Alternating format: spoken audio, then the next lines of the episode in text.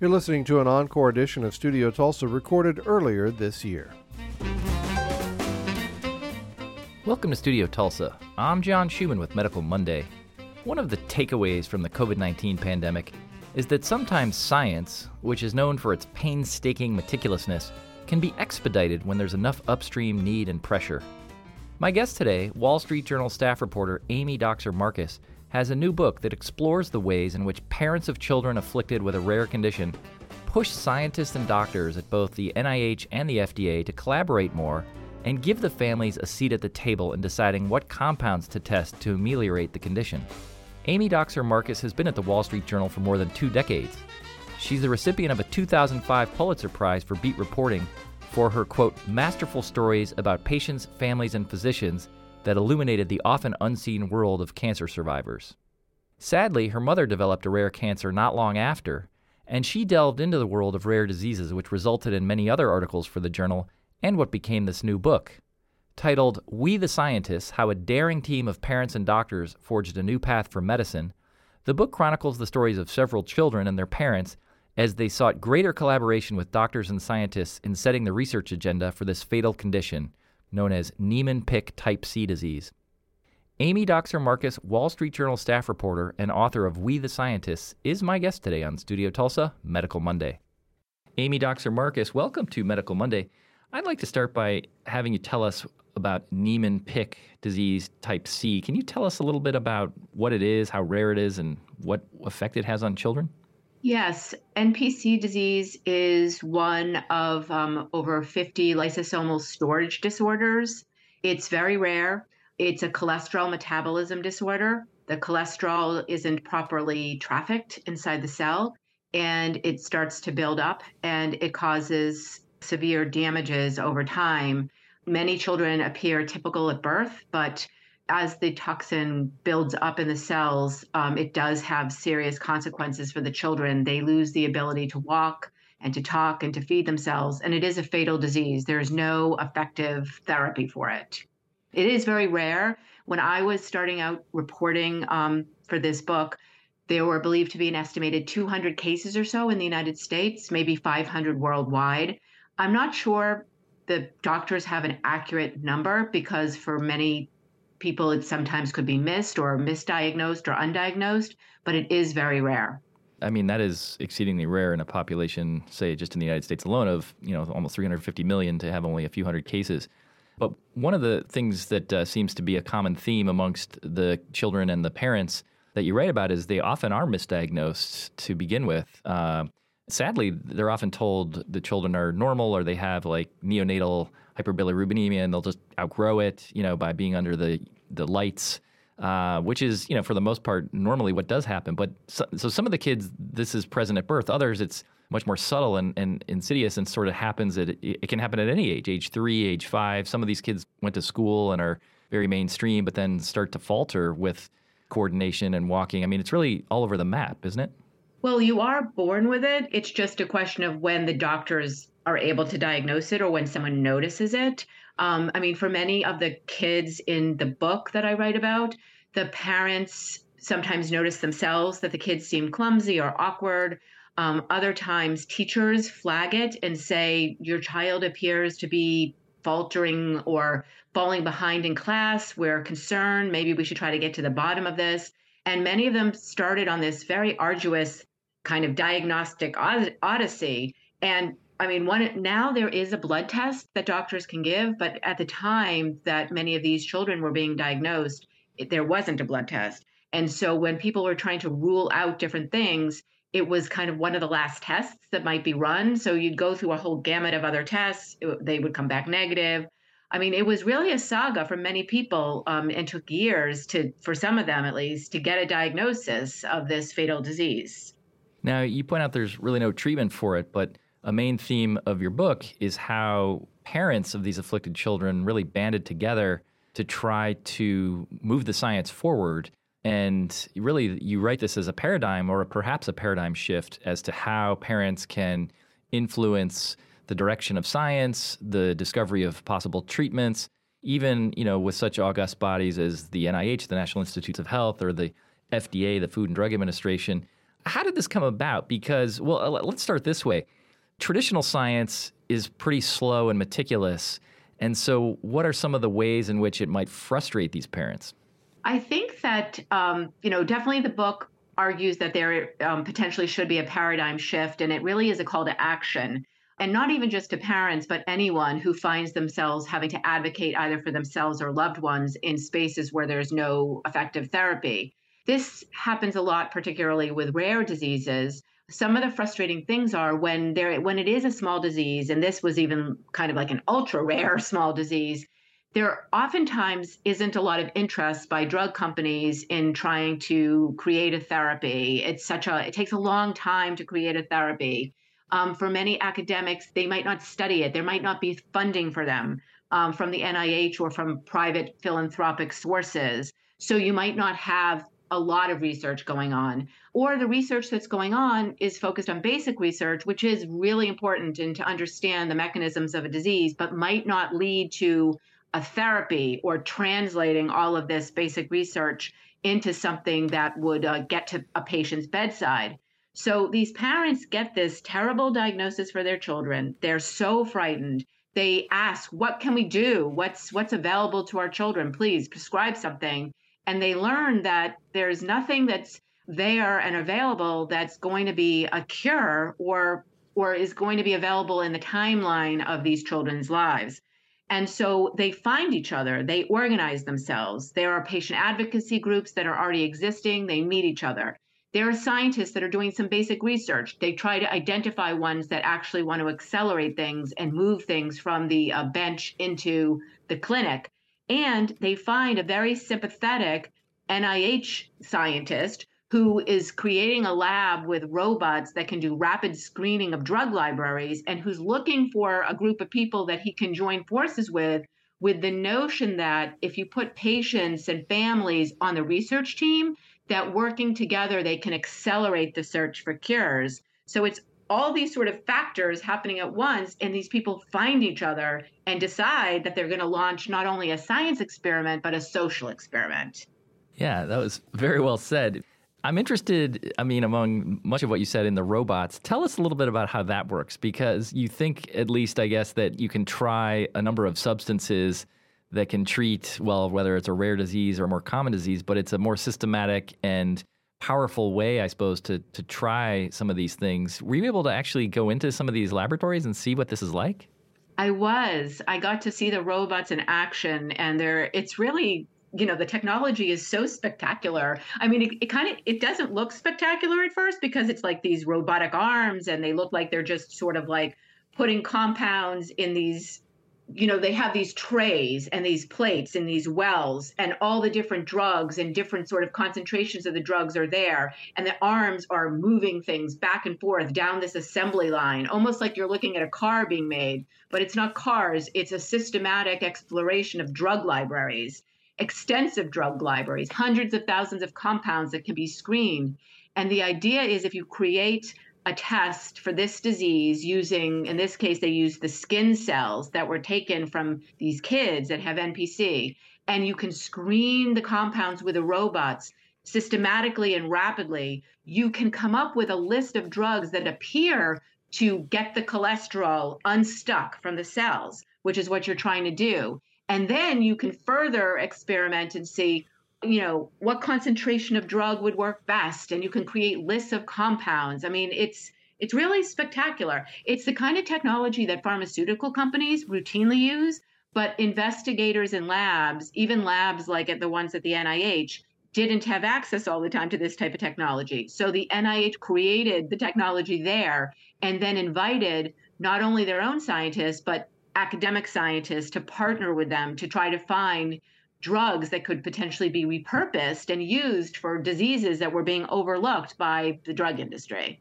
You're listening to Studio Tulsa. It's Medical Monday. I'm John Schumann. And my guest today is Amy Dockser Marcus, who's a staff reporter at the Wall Street Journal. She is the author of the new book, We the Scientists How a Daring Team of Parents and Doctors Forged a New Path for Medicine.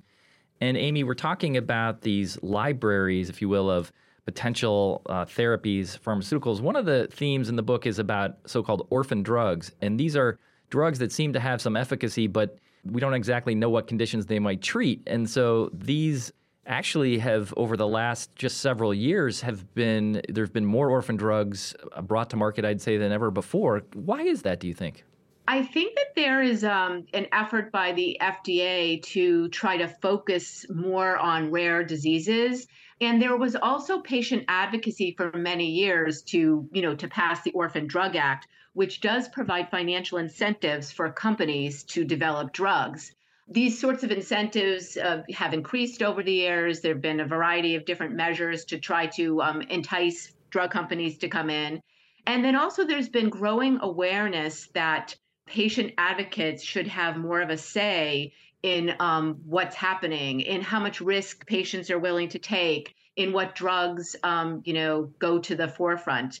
And one of the things I was struck by in this experiment that got launched by this group um, was that they wanted the patient advocates to help prioritize the compounds, help analyze the data together, help tell the doctors, well, these are the things that bother us and bother our children, and this is what we want to move forward first. So, all of this has been sort of a scientific revolution, a regulatory change, and also a social experiment where um, people, patients, families, advocates have more of a say in the role of developing science and advancing drugs. Yeah, it's so interesting. And there, as you write about, there's an inherent tension between the families, who of course have young children who are have this horrible condition that's going to lead to their early death, and you know that the children being quite handicapped, and so there's a need for the parents to have hope and to essentially put emotional stock in in something they might see as a potential salve or or possibly cure and of course, scientists, the, the main need is to really be objective and to not let emotion try to color their perceptions of things. And so it's very important in terms of doing the science. And so there's almost this inevitable clash between hope, I don't want to say hope and science, but hope and perhaps reality or statistical reality. How was some of this reconciled in these drug trials for Niemann-Pick type C? Well, First of all, if you don't mind, I just want to sort of raise something that I think is a really important point, and that is that the parents didn't base everything on hope, and the scientists didn't base everything just on, you know, just the facts type of thing. One of the important points that I try to make in the book is that parents and scientists can approach the data in a different way. It's not that the parents were only basing their um, their decisions on hope. I think that the tension came from do you think that the data and the results in animal experiments allow you to take on the risks of trying an untested compound in children? And often the parents would make decisions based on the fact that they were worried that if too many tests were done, it would take so long that the children would be so advanced and so sick that they wouldn't be able to survive, that they might die before these drugs came into the clinic.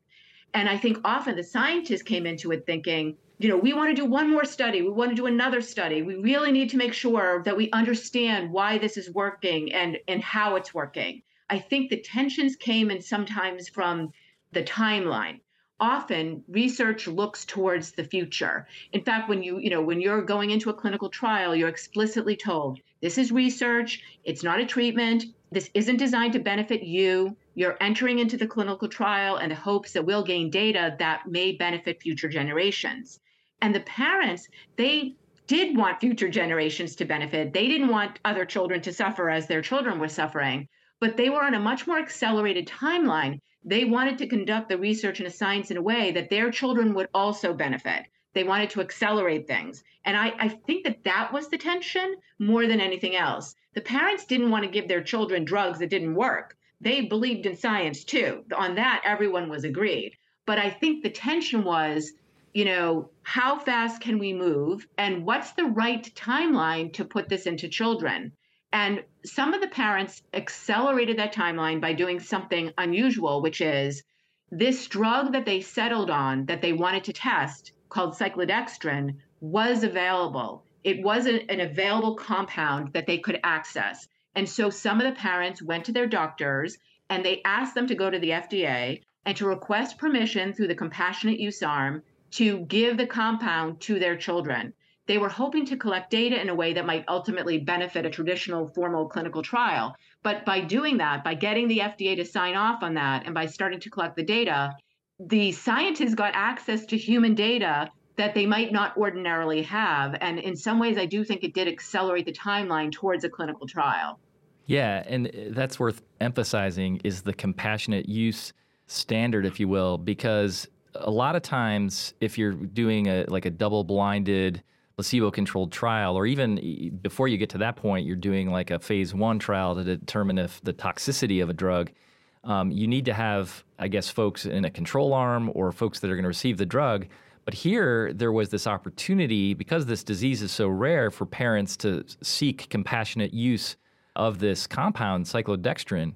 And so I think parent it was fraught for the parents to decide, am I, you know, helping future generations or is there a possibility of helping my own child or can we do both? And so I felt like that was an inherent tension because it seemed like the scientists, at least one of the scientists you write about, sort of thought, well, if all the all the parents wind up getting the drug on compassionate use, we're not going to have enough to have a valid study. Um, did I read that correctly? Yeah, I mean, that is always a worry that because you do need some people who would be available to enroll in a formal clinical trial. In this case, they were able to do that. They did do a phase one study at the NIH. They were able to enroll a sufficient number of children. And once they had some preliminary results from that that seemed promising, a drug company eventually did come in and launch a traditional uh, placebo, you know, randomized double blind trial. And they did enroll sufficient numbers of people for that as well. But that was sort of, you know, down the road. When they were just getting started, one of the doctors at the NIH who ended up, you know, running the clinical trial, his key worry was if there are too many people who go into the compassionate use arm, and it's such a rare disease and it's so hard to get people to enroll in a clinical trial to begin with will we have a sufficient number of people to really give a firm answer either way? Yes this drug works or no this drug does not work. And he felt as a doctor and as a scientist that it was his duty to see this through and be able to look the parents in the eye and say to them this drug that i'm giving your children it may have some risks in it, but it does have evidence that it's benefiting them. And he felt strongly that the only way to do that was in a formal trial.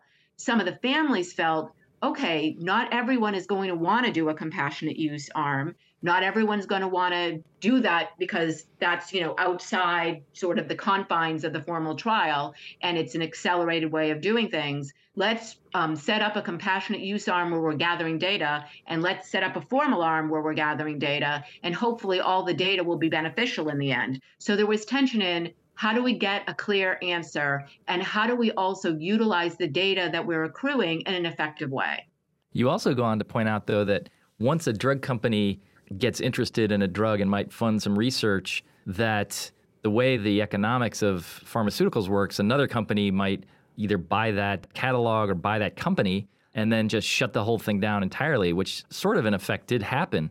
And there's another aspect that's even more complicated, which you write about an FDA advisory panel uh, during which some of the parents of children afflicted with NPC testified or uh, testimony, I guess is the word, you know, and it was very moving because, of course, they brought their children, you know, to the, the testimony table or whatever. And so you write about how it was the tension and attention of the um, advisory panel was m- much more uh, focused in the afternoon when the families were talking versus in the morning when the scientists were talking.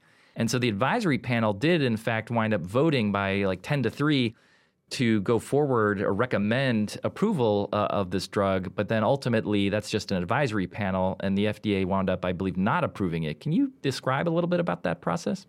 Yeah, so in the case of the FDA advisory uh, hearing, that was for a different drug. There was a drug called Zavesca that was approved for Gaucher disease, which is another lysosomal storage disorder. And there had been some indications in, in mice that the drug might also be effective for Niemann-Pick type C. And a drug company did run a trial with NPC patients. And what happened is the data wasn't very clear on whether it was going to work or not. There were some positive indications, but the drug didn't meet its endpoints. And so the FDA de- decided to hold an advisory committee hearing. Many of the parents were receiving this drug, Zavesca, off label because it was already approved for a different condition and because their doctors felt there might be benefit for their kids the doctors would write these prescriptions. And so they decided to testify at the FDA because they wanted this drug to be approved for NPC disease. And what happened was it kind of highlighted some of the issues that they later faced with their own project to try to get the cyclodextrin drug approved by the FDA because the trial, the evidence that was accrued in this trial wasn't very clear. The FDA was confused about whether to approve it or not and ultimately decided not to approve it.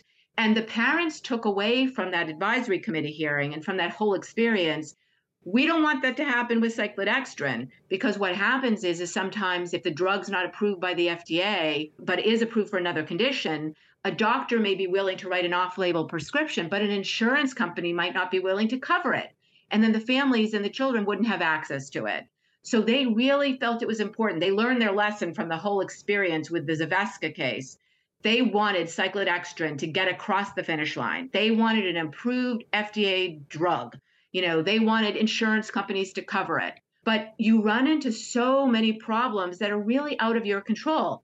And as you mentioned, a drug company did license the cyclodextrin research and data and the drug from the NIH. They did run a trial, but before the drug trial was done, the company got bought. And then the company that bought it got bought. So you had this turnover of companies. And eventually, the drug company that bought this drug when they unblinded all the results, the cyclodextrin results were confounding also because there was no difference between the kids who got the drug and the kids who didn't. Now, that could have been the end of things, but the FDA was interested in um, working to try to understand the data and potentially run another trial. And another drug company came in and bought the drug again.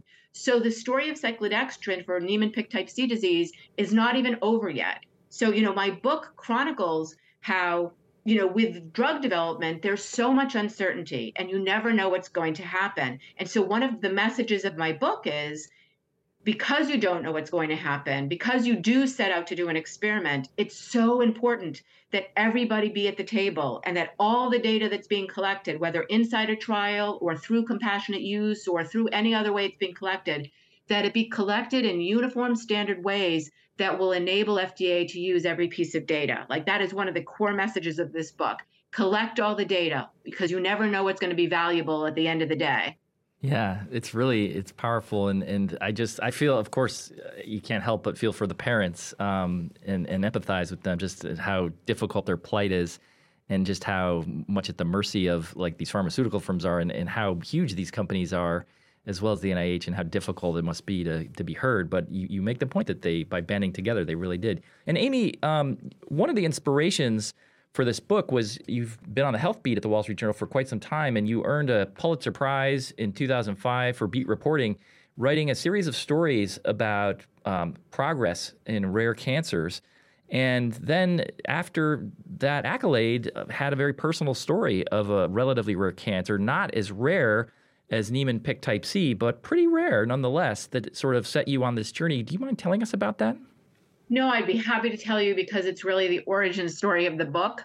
Um, but it's it's a sad story, which is when I got to the end of the reporting, and it was like a year long um, reporting series on all these advances in cancer and sort of the living with cancer rather than dying from cancer that these new drugs were affording many people. My mom got diagnosed with a very rare cancer, gallbladder cancer. Around 5,000 people or so in the United States um, with this cancer. And um, she had metastatic cancer. So it had already spread by the time it was diagnosed. And the prognosis was very grim. And of course, you know, I was devastated as her daughter that she had this diagnosis. And also, you know, I was a reporter. And so I wanted to help her. So I started doing research and I started interviewing doctors and I called up policymakers. And what I learned was that you know some of the same things that were that i that were plaguing the npc families also hit all kinds of rare diseases. And that is that if there's not a lot of patients it's hard to get drug companies involved. There's not a lot of researchers all the time. Even when there's research being done it's hard for them to get funding. I mean it's just it's so so challenging. And you know sadly my mom did pass away. And you know before she died i had been thinking about how could we make a difference and how could I do more research to understand what's happening? And I received a grant from the Robert Wood Johnson Foundation that enabled me to take some time off from the journal. And the grant was to study innovative models eh, um, that were involved in rare diseases and trying to change, you know, sort of the trajectory of getting these drugs approved and getting advocacy off the ground. And one of the people that I had interviewed to try to get some information about my mom called me one day and he said, I know you've been interested in innovative models. I know that you're interested in how can policy sort of support the acceleration of rare drug disease research. And I met these families. I met these families whose children have been diagnosed with a rare disease, Niemann-Pick type C, and they're working with a group of like-minded scientists and doctors and a group at the NIH, and they're trying to make a change. And you want to meet them. They would be really great role models for what you're interested in studying. And I did. I got connected with these families and I started going to their meetings and I started meeting their kids. And I went to the family meetings with the scientists and I interviewed the policymakers. I mean, they were so generous in giving me access to the whole process. And I saw that they were trying to do something different. Everyone, I mean, the scientists were working so hard, and the doctors, and the and the policymakers and government officials, and of course the families. I mean, they had the most at stake because they were trying to save their children's lives and the lives of other children too. And I ended up basically following them for over a decade. I mean, you know, it just it takes so many years to do the research and set up the trial and go to the FDA and get feedback and you know try to accumulate data. It's such a long process, um, but they were really open because all along they really believed that what they were doing was not only going to try to find some way to help their own kids, but to create a better system, to create a system that works more effectively and works faster and can benefit everybody. And that was sort of the goal from the beginning. Let's find a drug and let's find a model for doing science that will work better for everyone. The expertise that patients bring about their own disease and their lived experience, all of that can help enrich the scientific process and the generation of scientific knowledge. Well, indeed, and you you illustrate it so well in in the book. Um, the name of which is "We the Scientists: How a Daring Team of Parents and Doctors Forged a New Path for Medicine." And it's by my guest today, Amy Dockser Marcus, who's a staff reporter at the Wall Street Journal. Amy, it is such a pleasure to talk to you. I really enjoyed learning more about this, and thank you for your work in this book and the reporting. It's really great. Thank you for speaking with me. I enjoyed our conversation.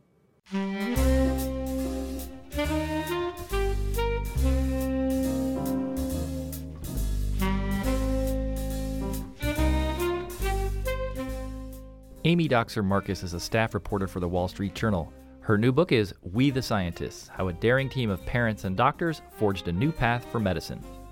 Well, that's our show for this Medical Monday. Studio Tulsa is produced and edited by Scott Gregory. The views of our guests are their own and do not necessarily reflect those of KWGS or the University of Tulsa. For Studio Tulsa, I'm John Schumann with Medical Monday. Thanks for listening, and please stay safe out there.